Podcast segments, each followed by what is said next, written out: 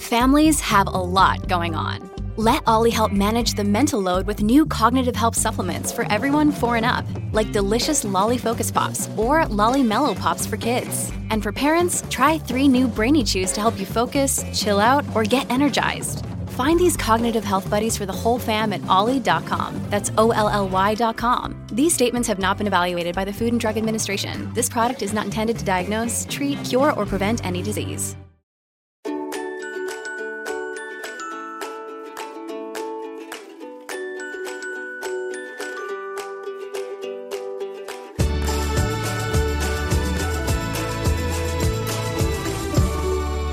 We're momming today with Ginger Duggar Vuolo. Uh, you know her for being kid six out of nineteen in the Duggar family from nineteen kids and counting. We were just taking a trip down memory lane, my producer Nicole and I.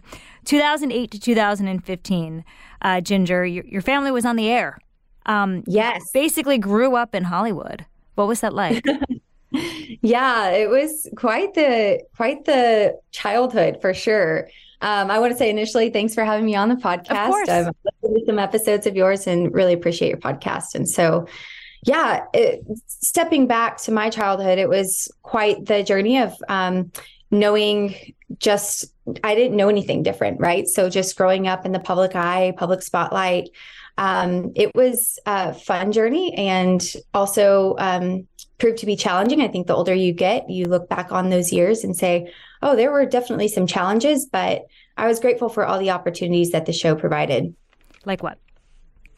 Well, we got to travel the world and um, meet all different kinds of people who really um, just opened my perspective and worldview up to um, a broader view of what life is like in other places. And so we traveled to all different countries, and I'm just so grateful for all of those years that I had on the T V show.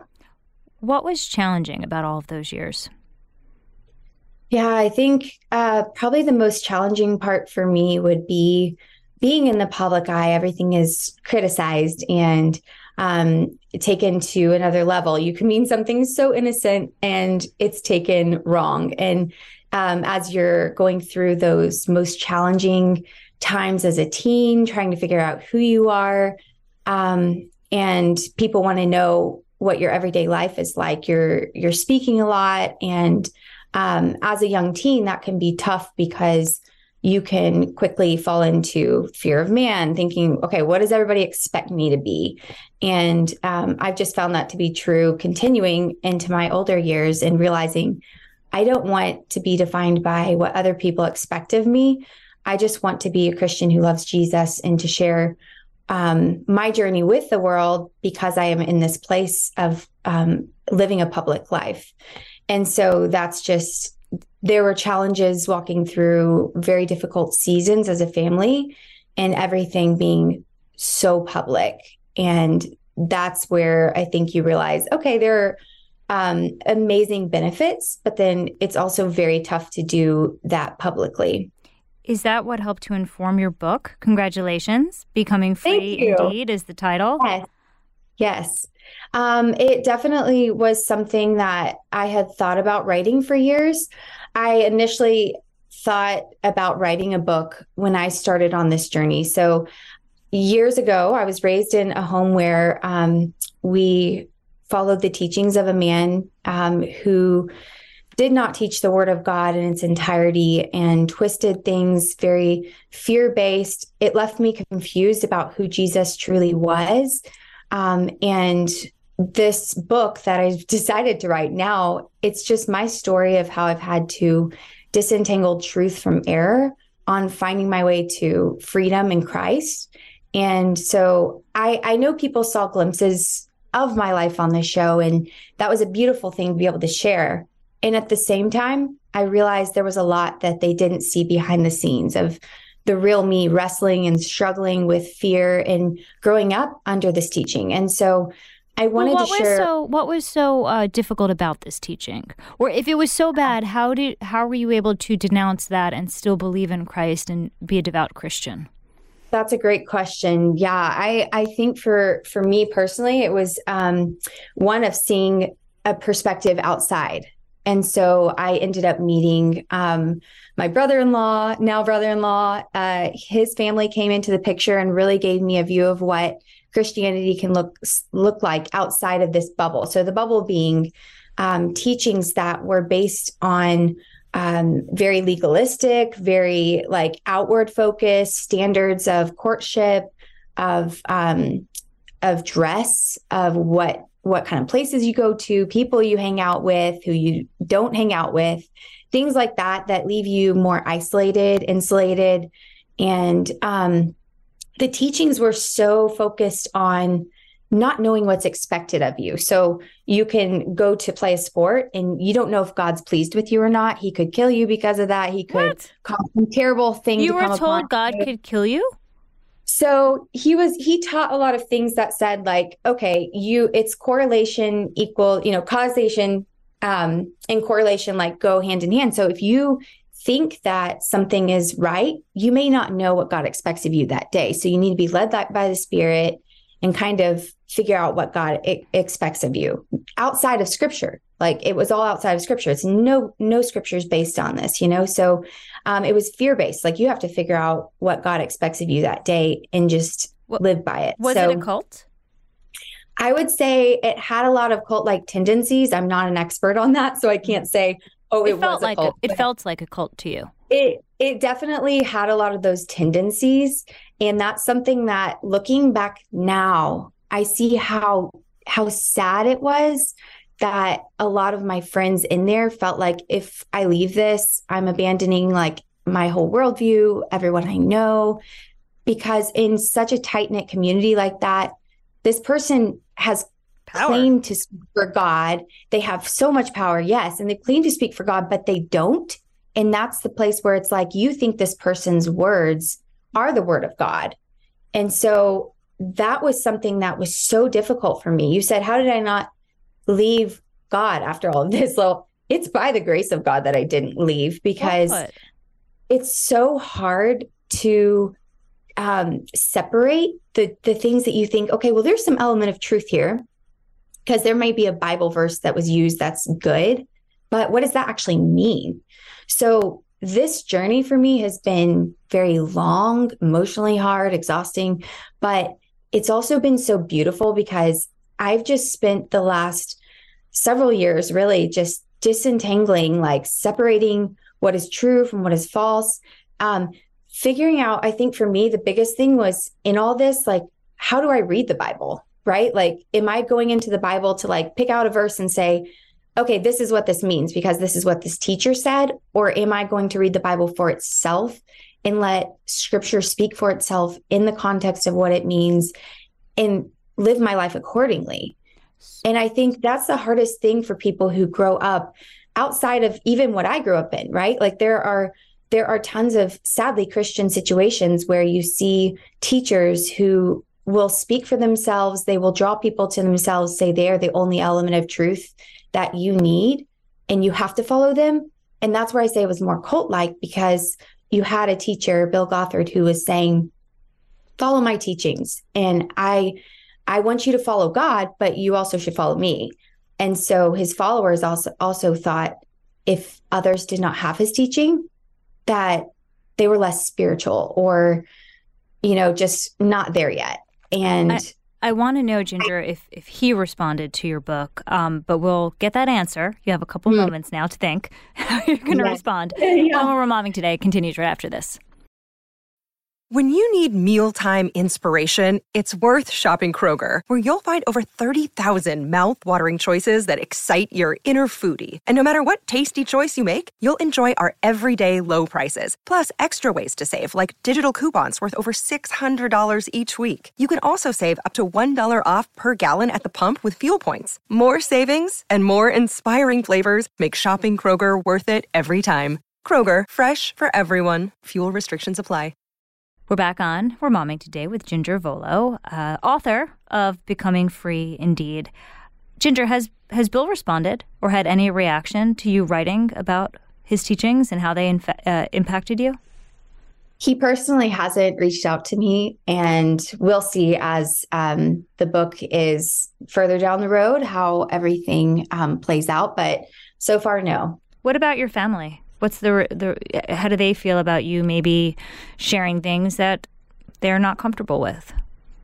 Yeah, it's it's been something we've been very open with my family throughout the years about our differences. I've had conversations with my parents about um, my beliefs as they changed and sought to show them from the Word of God why I'm changing my beliefs. And so it's been the same with this. When I decided to write this book, I started in the writing process kind of like, okay, I don't know exactly when I want to write this book, but I'll start writing down some thoughts.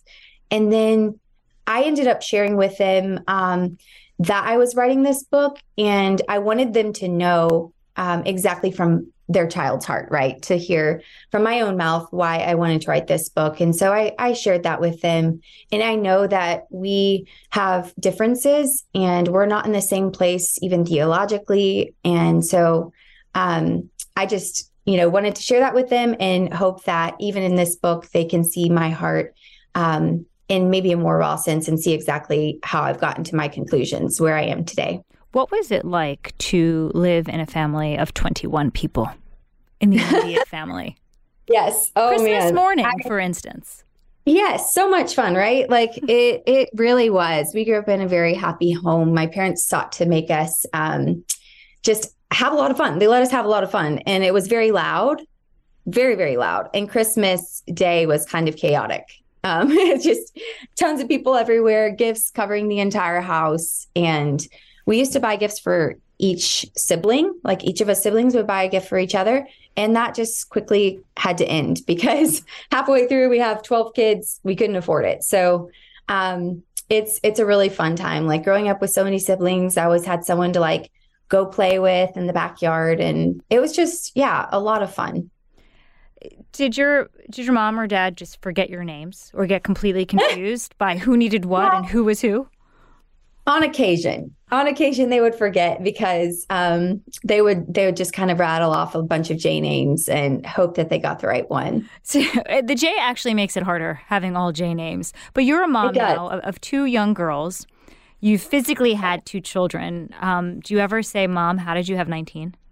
Oh, yes. The second I had my first child, Felicity, I said, oh, my goodness, my mom was there. She was in the waiting room. And I was like, oh, how in the world?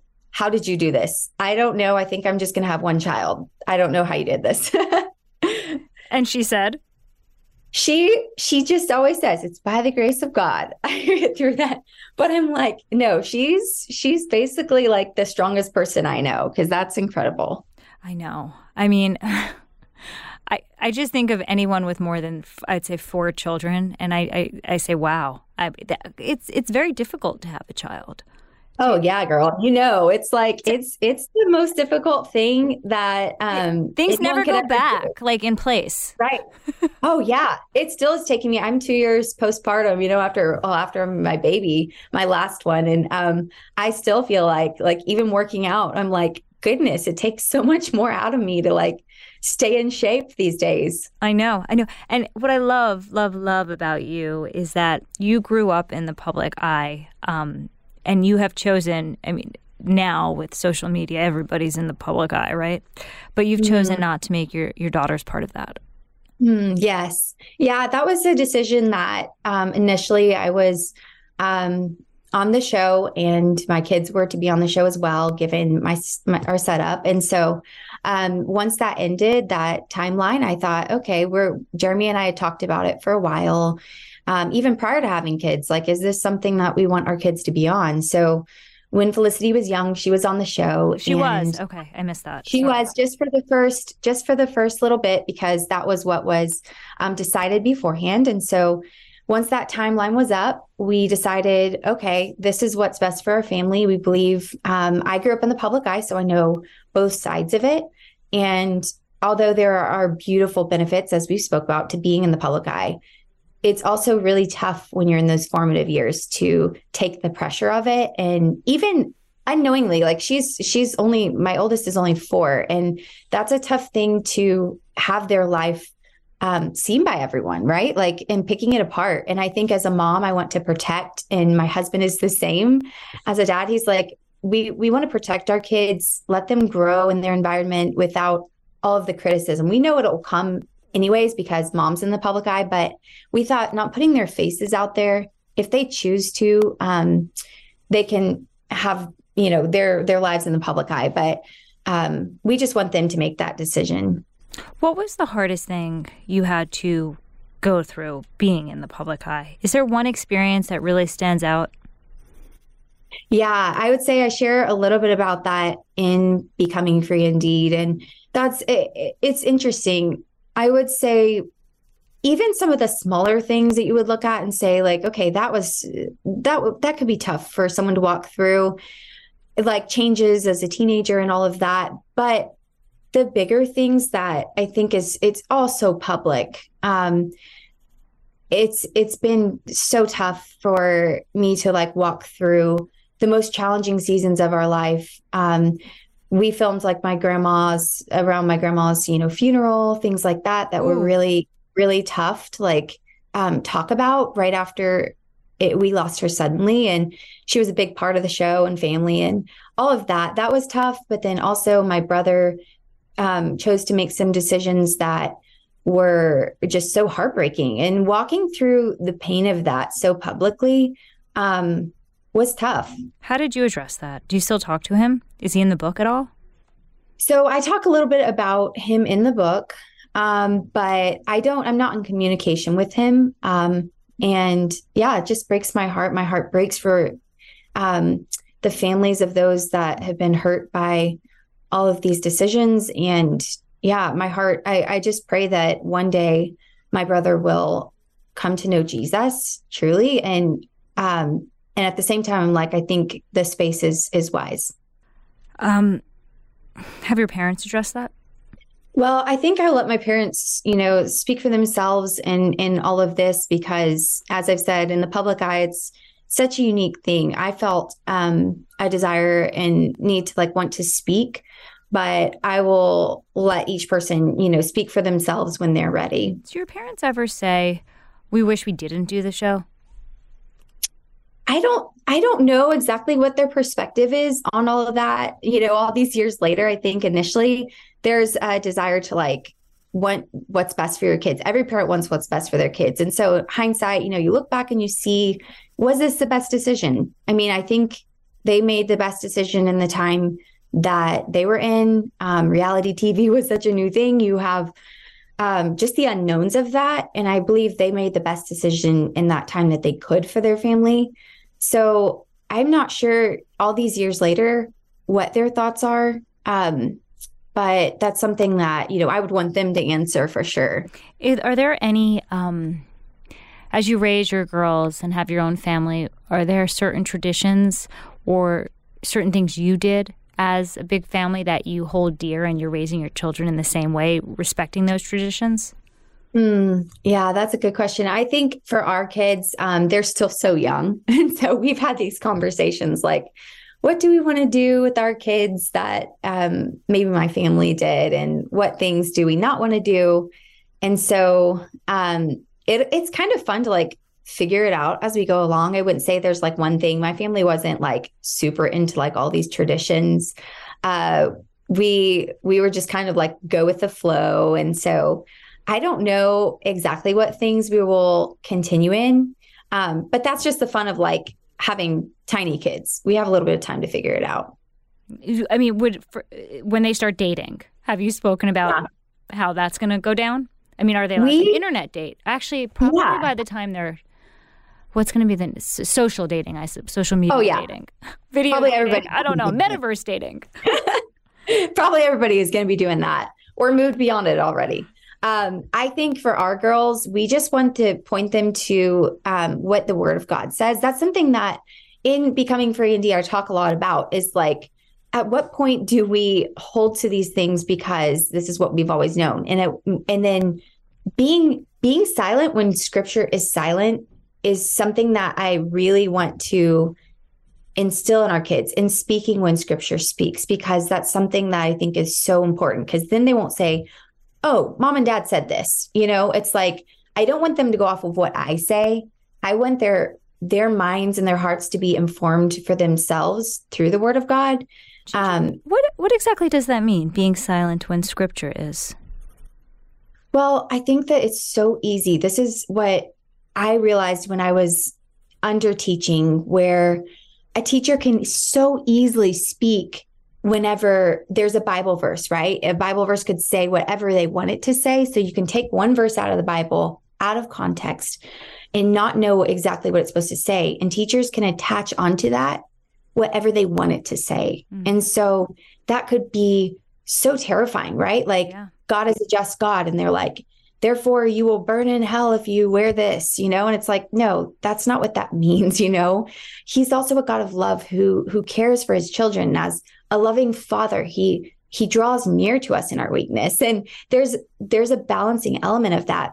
So even in convictions, like I thought that it was sinful for me to wear pants. All of my growing up years, I would do everything in a skirt, and That's that could be surprising, but everything, literally everything, riding horses, anything. So for, for my girls, I don't want to speak outside of scripture and give them my opinions and make my opinions seem like they're scripture. That's the last thing I want to do. All that does is confuses children about who God is and what his word actually says. And so that's something that Jeremy and I talk about often. Like, it's going to be, it's hard for me sometimes to think years down the road when my kids have opinions of their own that are that of their own that are so strong, and to let go and say, okay, you are old enough to make these decisions. And some of that means you, they're going to make mistakes. They're going to learn from themselves from their own mistakes, but I don't want to shelter them and form them into this opinion that's outside of the Bible, right? Just because of trying to protect them or keep myself comfortable with where they are. And so That's good. That's something that we're not at that stage yet, but even in these younger years, like, I want to encourage my girls to, um, examine the Bible for themselves. Like, even in these young years, teaching them Bible verses is great. And I want them to know that the word of God is going to be taught to them, but it's not going to be based on our opinions. Well said. Ginger, thank you very much for joining us. Congratulations on the book. Thank you so much, Lauren. It's been fun. The Fox News Rundown, a contrast of perspectives you won't hear anywhere else. Your daily dose of news twice a day, featuring insight from top newsmakers, reporters, and Fox News contributors. Listen and subscribe now by going to fox news podcasts dot com. Listen to the show ad-free on Fox News Podcast Plus, on Apple Podcasts, Amazon Music with your Prime membership, or subscribe wherever you get your podcasts.